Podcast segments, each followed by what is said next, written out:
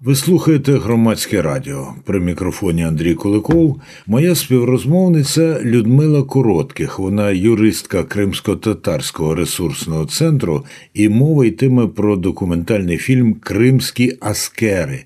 Аскер це воїн по кримсько-татарськи.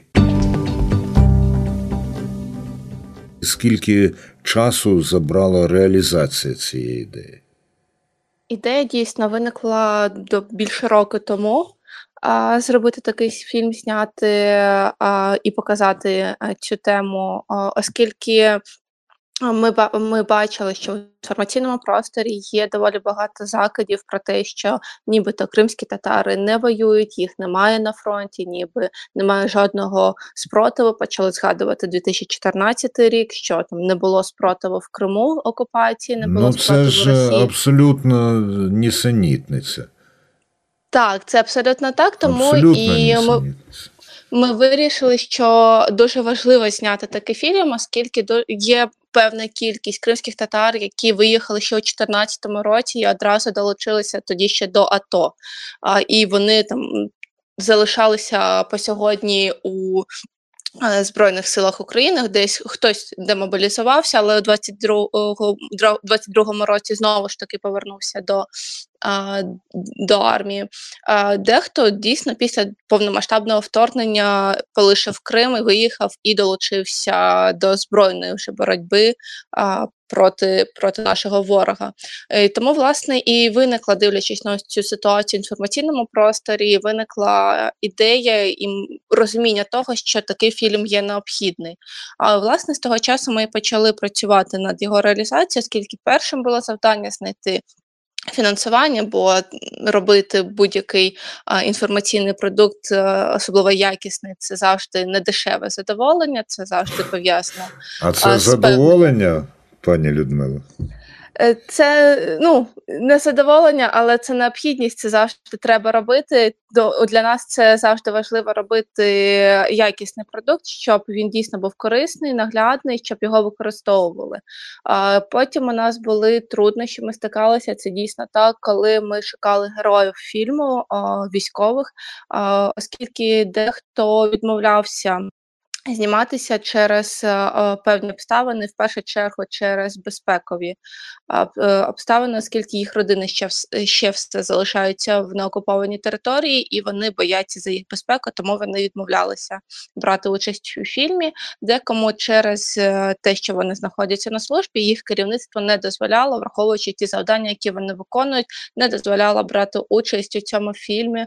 А потім були знову ж таки, ми розуміємо, в якому часі ми живемо в який час ми живемо.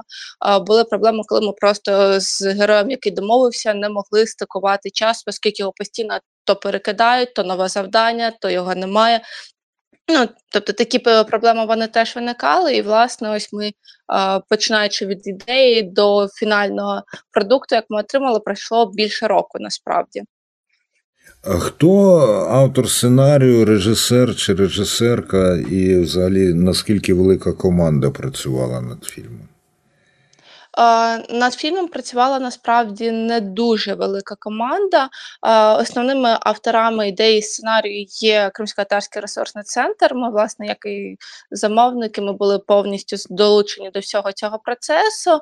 А ми співпрацювали з креативною агенцією Арсу, яка власне вже команда якої займалася зйомкою, монтажем і там, titrуванням, перекладом фільму. Але власне основними авторами цього фільму є Кримсько-Татарський ресурсний центр. Себто колективна творчість, так? Так, так, ми колективно над цим працювали. Ну а в чому ж, наприклад, у вас наступали певні суперечності? Адже в колективі без цього неможливо, навіть який об'єднаний такою шляхетною ідеєю, і знаєте ви одне одного не перший рік. Але та, от ти каже, зніми так, а ти зніми так, а ти постав камеру туди. А, Ну тут ми а, довірялись оператором, оскільки у нас в команді е, жоден з наших працівників, членів команди, не саме Кримсько-Татарського ресурсного центру, не є фахівцем у тому, щоб знімати, не є оператором. Ну тут ми довірялися фахівцям, які бачили кадр, тобто ми довіряли тим людям, з якими працювали. Хто вигадав, ні, винайшов назву фільму, і наскільки легко ви її прийняли? Чи теж там могли бути суперечності? У когось е, була інша ідея, от назвімо так. А, Дійсно, було декілька варіантів, як назвати фільм, як е, назвати цю стрічку, але досить швидко я не пам'ятаю, що у нас були е, довго ми дискутували на цього питання. Якось пан Скендер Баріїв запропонував назвати Кримські Аскери, і якось ми дуже швидко всі прийняли цю, цю ідею, оскільки вона дійсно відображає ту суть, ту мету, яку ми прагнули досягнути цим фільмом, тому якось дуже швидко не було якихось там суперечностей щодо цього. А можна було ще назвати українські аскери, тому що тут би було одразу і аскери як кримсько-татарське, і українське. Ну, будемо дивитися. Скажіть, будь ласка, ось е, е, дискусія панельна про роль корінних народів в обороні у боротьбі України проти російської агресії. Про що там йшлося і як цю роль визначають? Це ж не просто піти до війська і воювати. Дійсно, а так, тобто, у нас е, під час презентації фільму це вона відбувалася, а, на яку були запрошені не лише диплома представники дипломатичних місій в Україні, а й також е, органи державної влади в Україні. І нам було важливо підняти, проговорити це питання. Участь брали у панельній дискусії як і герої фільму, так і скажімо так, політичні більше діячі, такі як, наприклад, голова Меджлісу Кримсько-татарського нараду Рефат Чебаров. А на жаль, один з героїв фільму не, не зміг а, долучитися до панельної дискусії, оскільки був вже а, виконував завдання. І і ми запросили його дружину, щоб вона а, з позиції дружини розповіла, оскільки в їх родині не лише батько, але і їх син ще також а, він знаходиться у лавах збройних сил України, і щоб вона це розповіла і показала з цієї позиції, як для родини це важливо і принципово. Тобто бореться не одна людина, це бореться вся родина. І власне під час цієї дискусії наголошувалося на тому, що Ворог Росія є ворогом як і для українців, так і для кримських татар. Він є вона це це історичний ворог для нас, це спільний ворог для нас. І звісно, що ми наголошували на тому, що коли ми об'єднувалися, ми завжди його перемагали. Ми завжди відстоювали свою незалежність, свої землі, свої території. А, І на цьому наголошувалося. З іншого боку, важливою була участь як у фільмі, так і у панельній дискусії а, релігійних діячів. Тобто у фільмі у нас був. А, Імам духовного управління мусульман Автономної Республіки Крим на панельній дискусії у нас брав участь голова ради улемів. Щоб показати це незважаючи на те, що у нас є певні відмінності, в тому числі у релігій, е, у релігійних питаннях, все ж таки нас це також е, об'єднує.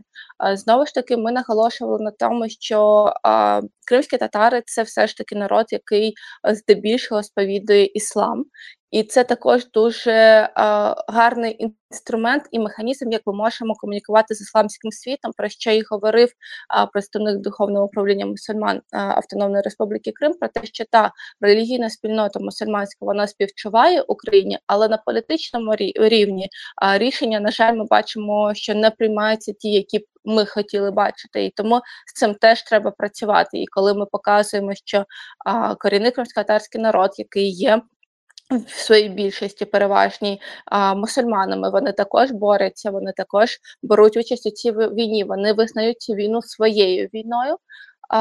То тоді нам простіше комунікувати і залучати допомогу, оскільки допомога це не лише зброю надавати, це і фінансова, і гуманітарна, і, наприклад, допомога в в реабілітації бійців і постраждалих е, від цієї війни. Тобто, таким чином дуже важливою є роль. Знову ж таки важливо говорити з нашою діаспорою. Я маю на увазі кримсько-татарської діаспори по всьому світу. Наприклад, в Америці, в Туреччині у нас дуже потужні діаспори, які є нащадками ще тих переселенців, які у 1783 році були змушені покинути Крим. І вони, наприклад, не завжди, не завжди дуже добре розуміють, чому ми маємо воювати за Україну, чому ми маємо абсолютно повністю підтримувати Україну, бо у них немає цієї історичного зв'язку з Україною, який є вже у нашого покоління. Е, і це також на дуже дуже зручний механізм такі фільми показувати, що для нас це важливо, що ми долучаємося, що це наша спільна боротьба, і лише спільне майбутнє у нас може бути. І таким чином також активізувати їх у їх діяльності з акумулювання допомоги України. Тобто, таким чином це головна а, мета фільму. Пані Людмило, дуже переконливо. А запитання таке: якщо хто такий імам, я думаю, більшість українок і українців під цей час уже знають, то хто такі улеми, треба пояснити. Олеми це е, духовні у мусульман духовні скажімо так, чиновники, а це люди, які знають. Е, з наукової точки зору дивляться на іслам, вони можуть мають право трактувати якісь події, і вони можуть, наприклад, коли про це також згадував паналіст, голова ради Лемів, коли почалася ця повномасштабна війна. А багато навіть по всьому світі в мусульманських країнах збиралися ось ці ради улемів, тобто це вони є у кожній кожній країні або в кожній структурі, яка а, є мусульманською у при мечетях, наприклад, і вони збиралися і вони видавали фетву.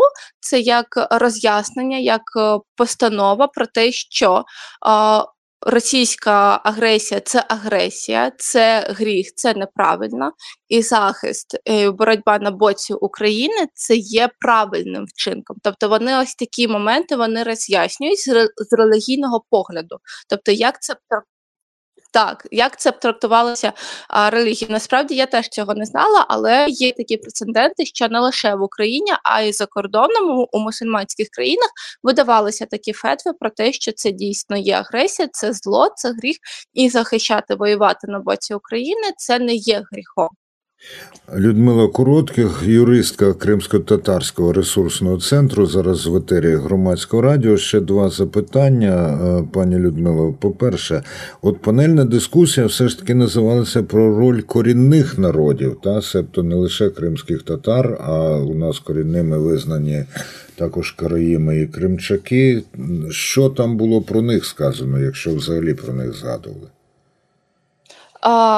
Про них також говорилося, звісно, але на жаль, через те, що не було власне представників цих е, народів, е, було складніше про це говорити. Проте це не означає, що представники цих народів е, не долучаються до боротьби. Маємо розуміти, по-перше, що їх дійсно дуже мала кількість, караїмів їх всього декілька тисяч, кримчаків декілька сотень.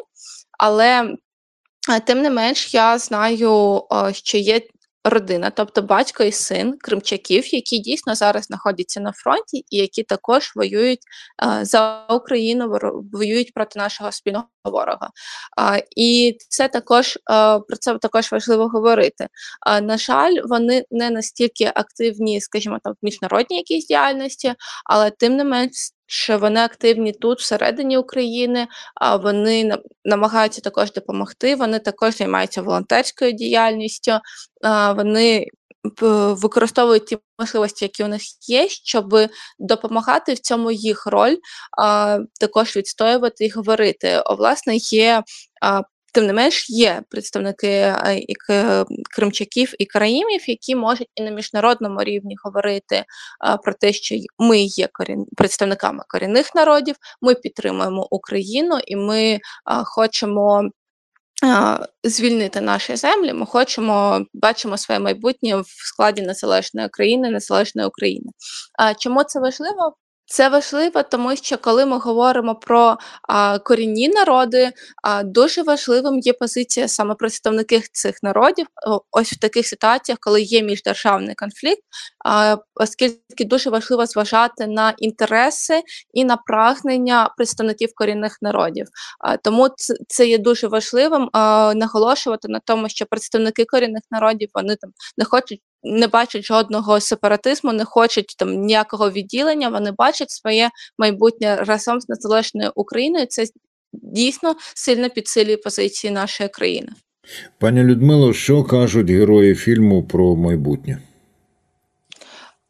Герої фільму кажуть про те, що вони будуть воювати, про те, що, наприклад, Ісаакаєв, один з героїв фільму, Ісаакаєв – це доволі відомий кримськотарський Е, е, військових, командир батальйону, який з 14-го року на фронті, але це перегукувалося і у інших було така сама е, думка про те, що коли почалася окупація Криму.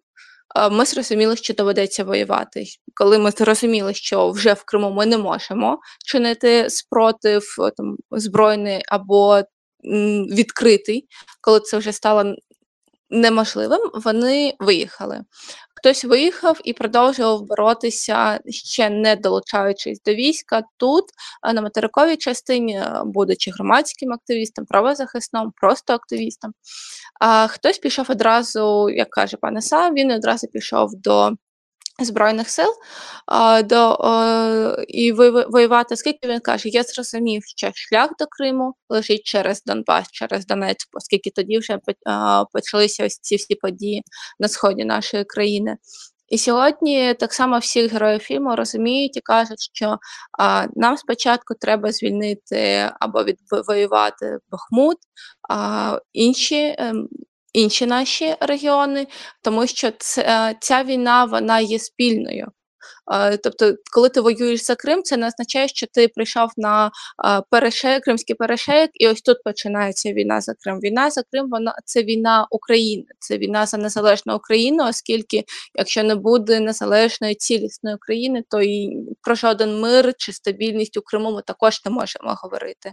І звісно, що всі вони говорять про те, що вони вірять у нашу перемогу, вони просять нас, ті, хто залишаються цивільними не здаватися, продовжувати їх підтримувати, і вони будуть воювати до останнього. Ви слухаєте громадське радіо. Щойно була розмова із Людмилою Коротких, юристкою Кримсько-татарського ресурсного центру, про документальний фільм Кримські Аскери.